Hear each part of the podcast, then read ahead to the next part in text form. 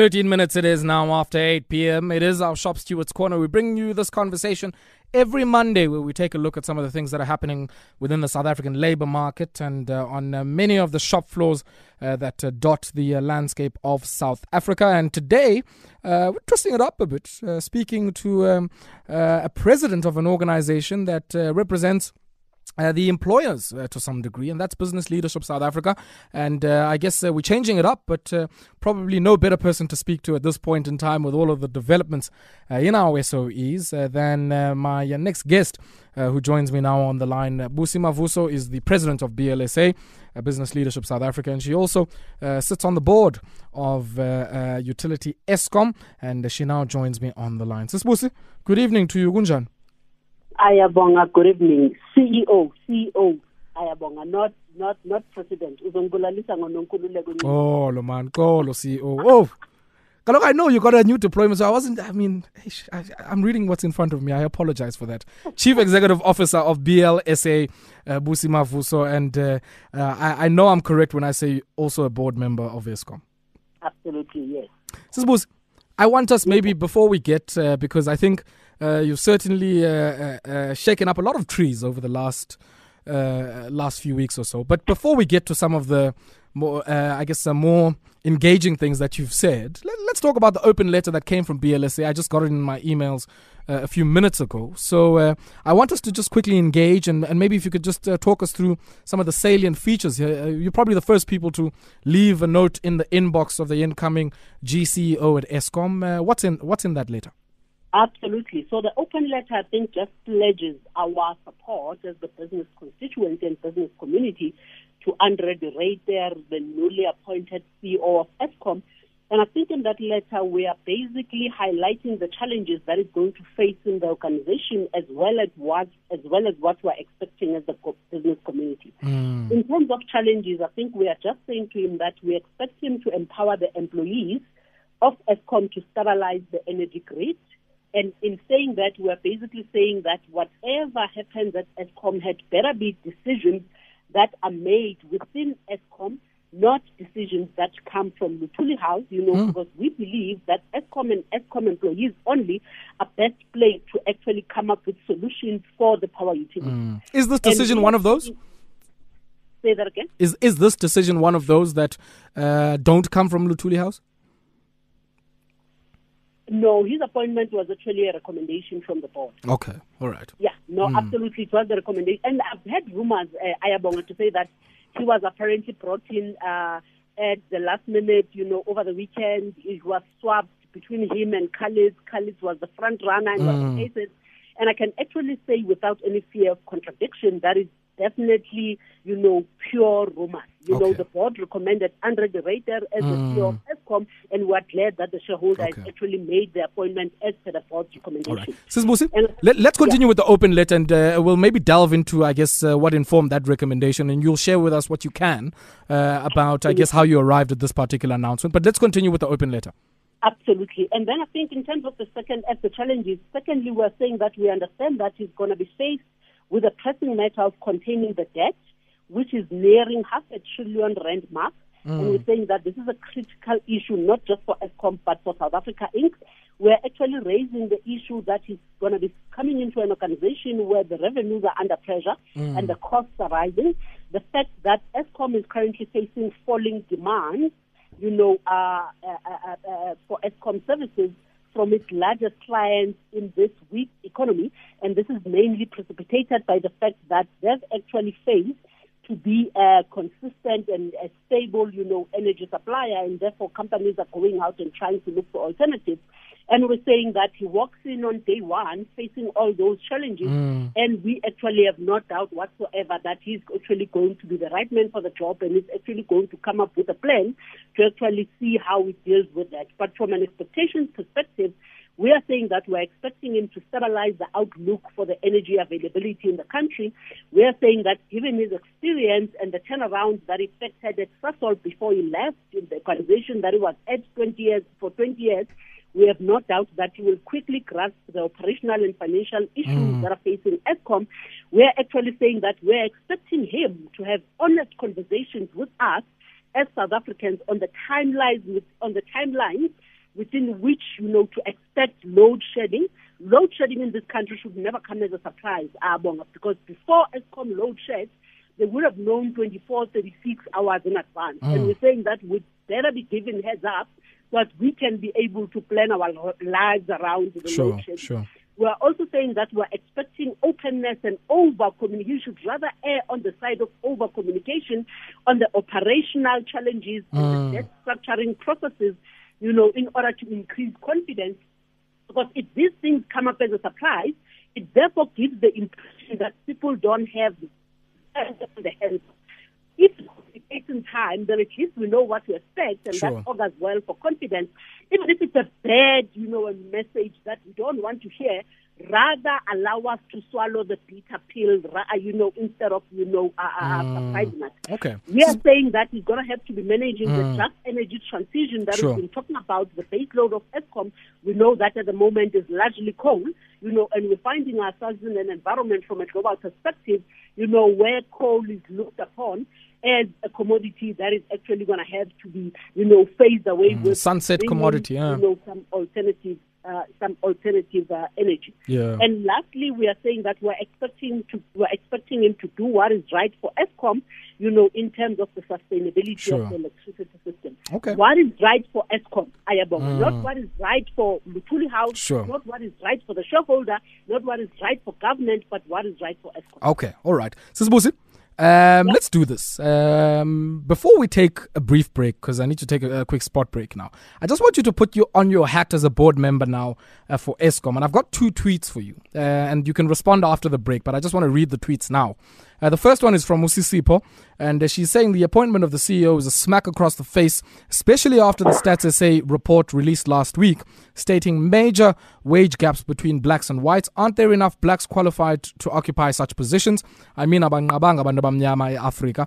Disky uh, analysis on Twitter also saying, I wonder if those who appointed the white guy as C E O of Eskom thought uh, uh, what will happen when a white guy has to tell people from Soweto to pay their bills. Just the optics of the whole move uh, based on his past. How did they choose him above others? And um, I'd like you to respond to that after the break, uh, just as part of, I guess, the question of saying how uh, did the board arrive at this particular announcement? And uh, more importantly, some of the factors uh, that uh, in the case of Andre de Ruyter uh, distinguished him alongside some of the other candidates who are vying for this particular role. We'll continue on the other side. I'm in conversation with uh, the uh, Chief Executive Officer at uh, Business Leadership South Africa, Busi Mavuso. It's our Shop Stewards Corner. twenty-two minutes it is after eight p.m. It's our Shop Stewards Corner. And uh, I'm in conversation with uh, the C E O at uh, Business Leadership South Africa and uh, Eskom board member Busi Mavuso. And we're talking about, uh, I guess, uh, this relationship here between the shareholder representative, uh, the board and uh, management teams at some of our S O Es, and how uh, we can clarify that. And more importantly, I think even as the N D P suggests, how do we insulate management teams from political interference so that they can be left to do their work? You've been appointed there uh, on a board or even as part of a management team to undertake the work, make the necessary decisions. Um, and how do we make sure that at least you are insulated and protected from some of the uh, political machinations here? And uh, I have on the line uh, Busi Mavuso, uh, C E O at B L S A. Now, Sis Busi, before we went to the break, I read uh, that series of tweets to you. And uh, I guess it's a big chunk of some of the uh, questions in the rumor mill you were referring to earlier on. Uh, that is, uh, I guess, asking relevant questions. I, I don't think it, it should be wrong of us to ask questions uh, in a process of, uh, you know, over one hundred forty candidates, how we arrive in twenty nineteen in South Africa Uh, with a white male candidate. Yeah. You know, as you would imagine, this is not a position where people are actually falling over one another to apply for, right? I think the position of C E O of Eskom has been looked at as a poisoned chalice, and I think you would have had, you know, some of the stats that were given in terms of the people that were that, that applied and the final seventeen names that we actually arrived at, and the fact that eight of those names, you know, withdrew. Uh, eight of those seventeen names actually withdrew, saying that they are not interested in this. There were a lot of people, before we actually opened this advert out, you know, and put it in the public, we actually uh, headhunted people. We called people that we thought were best positioned, you know, to actually uh, uh, lead Eskom, you know, and as you can imagine, a lot of those people were black and they were female. And actually, you'd be surprised that in the top six, you know, there was no female candidates, you know, because whichever female candidates that we had actually identified and people that we thought were going to be best placed to actually take the Eskom job, you know, thought probably it was too much of a mammoth of a task, or people had whatever their reasons for not actually wanting to take the job. Mm. Did they give you so any I of those reasons? Did, did, did they furnish you with any of those reasons? You know, so people were saying that they were just not interested, right? And I think they probably did give the headhunter, you know, mm. uh, reasons at, at, at, at, at length in terms of why they were not interested. But you can imagine, if I were to call you up today and say, Ayabonga, Eskom C E O position, are you interested? You owe me no further explanation than a no. I'd just say andizi. I'd just say andizi. I'd say andizi. And then manje masongibiza wena la ayabonga ke on radio and you want me to explain why I mean, I can't necessarily say andizi. You know, you had your own reasons in terms of why you're not interested. Sure. And that is actually the honest truth and some of the, you know, uh, uh, uh, um, uh, challenges that we faced in actually recruiting for this position. It took much longer than what we had anticipated precisely because some of our key jockeys, you know, that we had in mind, you know, just would not uh, have the conversation and were not interested after, you know, many people trying to convince them otherwise. Mm-hmm. And, and how much of that do you think is also this perception that, uh, you know, uh, if, if you take on this role, you are remote controlled from Lutuli House, as you were suggesting earlier on, uh, or uh, from somewhere maybe at the Department of Public Enterprises where, you know, even whatever decisions you think are suitable and right for that point in time in the S O E uh, might not uh, uh, carry or even uh, fetch any favor uh, with the powers that be from a shareholder perspective. You know, and I think, you know, Ayabonga, you would remember that a few months back, earlier on in the year, you had the B M F president who was actually calling on all black professionals to actually stop availing their services, you know, to S O Es, you know, because there's been this, you know, uh, narrative that S O Es have been responsible for killing a lot of black professional careers, you know, mm. and whether that is true or not, you know, I think it is neither here nor there, but the fact of the matter is that whether it's perception or reality, there is that narrative out there. And you and I can actually go through a lot of black professionals which, you know, came into the S O E space, you know, with their credibility intact, and they live there, you know, after having, you know, with with, with, with their reputation not, not, not, not so much uh, intact. And I think we, we, we can't continue to write those things off to pure perception, you know, so there is that issue. I mean, you you and I know why uh, Jahana, for instance, le- for instance, left the S A A. You know, he was actually saying it's political interference, you know, so I don't think we can sit here and be naive and have a politically correct conversation to say that, you know, the issue of political interference is not an issue for S O E. Mm. And a lot of us as black professionals are actually staying away. A lot but, of people but are looking was- at... You know, people like me to say, yeah. why the hell would you agree to go mm. and serve at an Eskom board?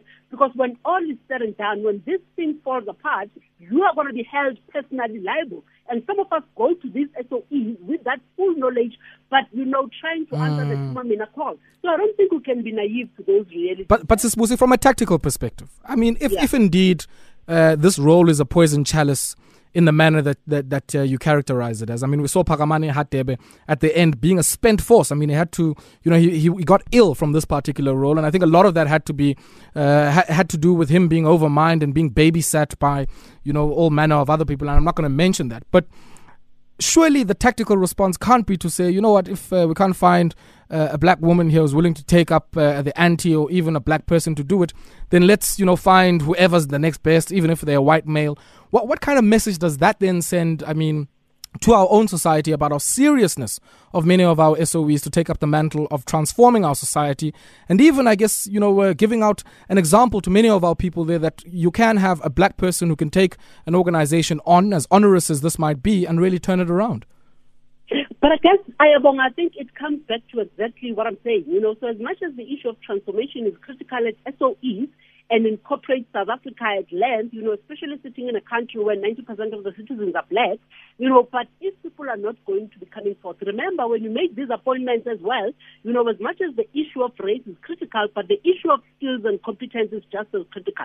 So if you're going to be sitting probably maybe with black people whom when you look at their C Vs, you look at it and you say that, but you know what, we'll be doing the country disservice to actually bring in someone just on pure, because remember, as black people as well, you know, we have the pride of actually wanting to be appointed because we have earned our right to be there, not sure. because we are black. Mm. So you can't just grab someone whom you see from an experience and expertise and knowledge perspective has got absolutely no credentials and skills to actually do the job, and you put them there because it's politically correct or it's right from a race perspective. We can't do that. And I'm sure no black person wants to be appointed, you know, as a token appointment. Mm. So after having gone through everything that we had gone through and taking the race issue into, you know, consideration, and sure. probably maybe the reason why the A N C has taken four weeks after we've given them the name of Andre de Ruyter to announce, the reason why they've taken four weeks is probably they were trying to grapple with that. Mm. To say, but how do we actually, you know, with a straight face come out and present a white man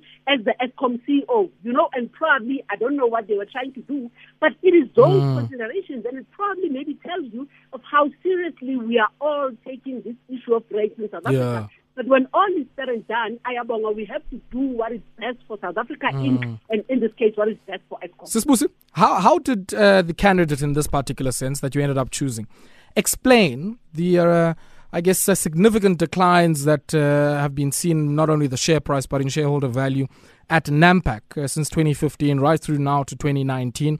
Uh, surely that would have been a question that the board would have posed to him to say, look, you know, you've been at the helm of this particular entity, uh, crucial as it is to our industrial profile as a country, as a packaging business, and also a, a major customer for the steel industry. And uh, in many ways, uh, you've seen a rapid decline here in shareholder value under your watch. How would he explain that? And more importantly, I mean, how, how did the board take this on? You know, the main consideration, I must say, is his twenty-year stint, you know, within the energy sector, oh, you Sasol. know, when he was the C O O of Sasol, ah, and okay. actually made, managed to successfully turn Sasol around. But mm. on the issue of Nampak, you would actually just look at all the manufacturing companies in South Africa and tell me what the trend is, you know, from a performance perspective. You and I would know, Ayabonga, that the manufacturing industry is under siege in the country at the moment. They are under siege because we don't have any protectionist policies, you know, that can actually probably maybe somehow insulate them or position them to actually, you know, uh, uh, successfully be competitive in an environment where you're sitting with dumping practices, mm. you know, where you're sitting with cheap imports from China, where you're actually sitting with, you know, all those, you know, uh, issues that they are facing from an industry perspective. You'll also know that Andre de Ruyter is the president of Manufacturing Circle, and if you are to speak to a D T I, they will tell you some of the successful interventions that Andre has made in leading the Manufacturing Circle, trying to actually be at the forefront mm. and actually raising these issues to government in terms of some of the support that they as the manufacturing industry needs. So the issue of Nampak is not isolated. Sure. It has looked in the context of the industry, and we know that we have seen the manufacturing industry declining over the years, mm. and therefore, you know, their overall contribution to the G D P in the country has actually been minimal because, you know, of uh, the open economy and some of the failure of government to actually be uh, uh, institute some of the protectionist policies to actually support sure. the industry. Okay, let's pause there for a second, uh, Sis Busi, and let me allow you to catch your breath. I've got two uh, uh, callers here I'm going to take quite quickly uh, who'd like to uh, uh, maybe make comments or even uh, pose some questions to you. Let me start off with Sello, who's all the way out in Limpopo. Good evening to you, Sello. Um, thanks. Look, uh, quickly, on the issue of having Chinese food, um, goods in this country, it is political. That needs political will to, to, to, to, to, to, to squash those things. Mm. Back to Eskom. Eskom, I hear most people now they're crying foul about black C E Os and mm. all those nonsense things. We did have those things. It doesn't matter which whether things, the which the, the, the, the cat we, we we we had black C E Os at Eskom, okay, right, and sure. then we as black people we get nothing from those people. Most of them were corrupt or were corrupted. Allow and they allowed them to be corrupted. So the the, the, the issue it is not who uh, about the color. It's the person and the ability and the integrity of a person who can run this uh, uh, uh, institution. Mm. Not white, pink, and so on and sure. so on. We, majority of, of, of, of, of, of, of uh, as black in this country, we had those people let me repeat myself, we had those people, electricity went up, money has been looted, okay. No one has been arrested, sure. People are living large. Thank you so much. Okay, thank you for that. Uh, Selo, Selo saying, yes, uh, what do you make of that? I'd love to hear that. Uh, send through the tweets on at Metro F M S A, use the hashtag Metro F M Talk. To me, Usem Chipa, good evening to you. Uh, good evening to you, Ayabonga. How are you? And I'm well, sister, thanks, my brother. Please go ahead. You know what? There's absolutely no reason, absolutely no reason. Vetsa University or Vetsa Business School, uh, Gibbs Business School, uh, Henley University, year on, year on, eighty percent of their graduates, M B A graduates, mm. are black people. There is absolutely no reason. So we can go to all the reasons in the book. There is no way you're telling me in this entire world, uh, there is absolutely no way. There is no way you can have a shortlist that doesn't have at least a female. There is no way you can have a shortlist that doesn't have a black candidate. There is absolutely, and share these things. They're absolutely shocking to us. Absolutely, sho- I'm shocked. I'm shocked that this is the kind of leaders we have produced. To come and defend and say, we are now coming to skills, we're now coming to capability, we're coming to experience, we're coming to all of this. It is absolutely shock. There is no way. There is no way. People are graduating today at Vetsa Business School. They have over twenty years experience. They are engineers. They are qualified. Are you saying, or perhaps they're not uh, uh, qualified enough? There is absolutely no way. To me. I'm not, I'm not saying that. To me. There is no way. To me. I see Yega Lapobafo. I can see very, very animated there, Utumi. Thank you very much uh, for those calls. Sisbusi, yeah, I think let me start with Utumi mm. first. Now, you see, Ayabonga, I'm talking on facts.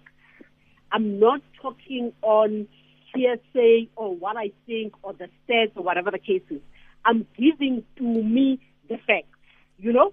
So irrespective of how many times Tumi says there is no way, I'm telling Tumi without any fear of contradiction that when we sat with the final list, those are the people that we sat with, and Andre was the best person for the job. And actually, it doesn't make sense for someone to raise the issue of graduates because really the Eskom C E O position has got absolutely nothing, you know, to do with people that have just graduated. That is not what we're looking for.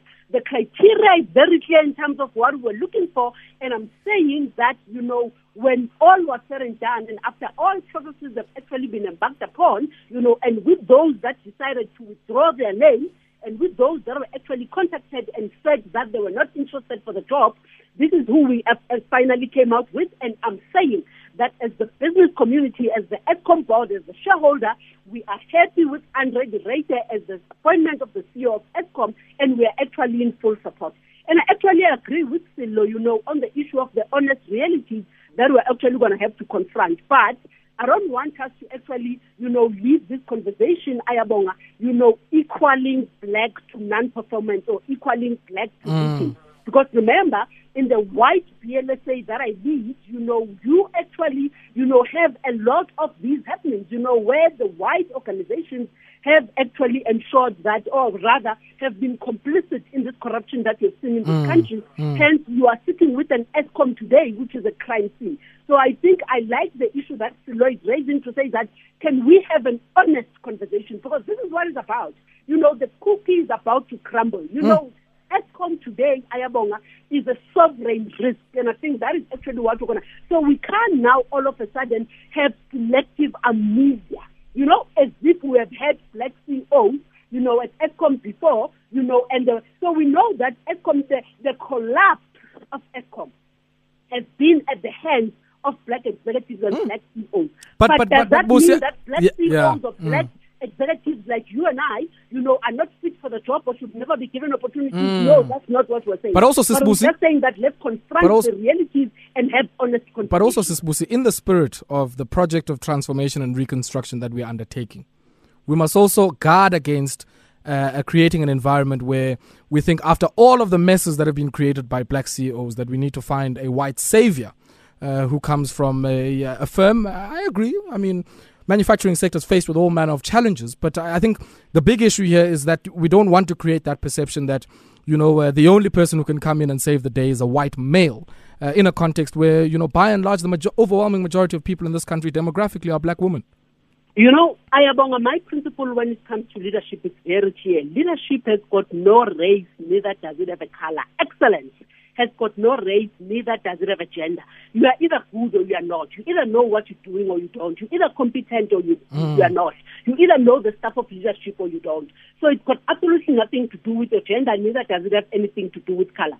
It just so happens that after all was said and done and all the processes were embarked upon, in the case of Eskom, we came up with Andre de Ruyter as the best man for the job for all the reasons that I've cited. And I absolutely agree with you, you know, because if I were to suggest that black equals incompetence, then I'm actually having the four fingers pointing at myself mm. to say that I'm actually incompetent as well. And, you know, if I were to say that myself, you know, I'm anything but incompetent. Sis Busi, it's always a pleasure catching up with you, and uh, we'll have to leave it here. I certainly hope that we can have a bit more time in the future to catch up with you, as uh, the uh, task of, uh, I guess, getting uh, Eskom back on uh, the path is underway. Uh, Busi Mavuso is a board member at Eskom and also the uh, C E O of Business Leadership South Africa. A lot of you sharing your tweets uh, with us there, and uh, let me take a look quickly at some of the ones that have come through, and uh, I have... Uh, yes, uh, Moafrika, they're saying thanks to uh, Sis Busi for explaining to, to me politely. He was on fire. There's no way, there's no way, there's no way. I certainly saw that fire as well. And uh, Siyabonga saying, I understand what people are crying about, but it should be a matter of competence and not race. After all, kunje nje nje kwenze bani. Yeah, yeah, yeah, yeah, yeah. Monwabisi Olefure saying we should first scrutinize who's behind the uh, st- instability of S O Es for the past ten years, and then we can see uh, which direction the appointments ought to take. Appointments on this level should be based on capability, experience, and necessary skills, irregardless of race. And uh, my view is that uh, even if indeed we apply that same metrics, Uh, I think somebody must come and say to me that uh, having considered in a country where there's an overwhelming majority of black people, eighty percent or so, uh, that there is nobody, even from those who have decided to opt out of the process, there's no black person or even black female who would be well suited to this role. Private sector.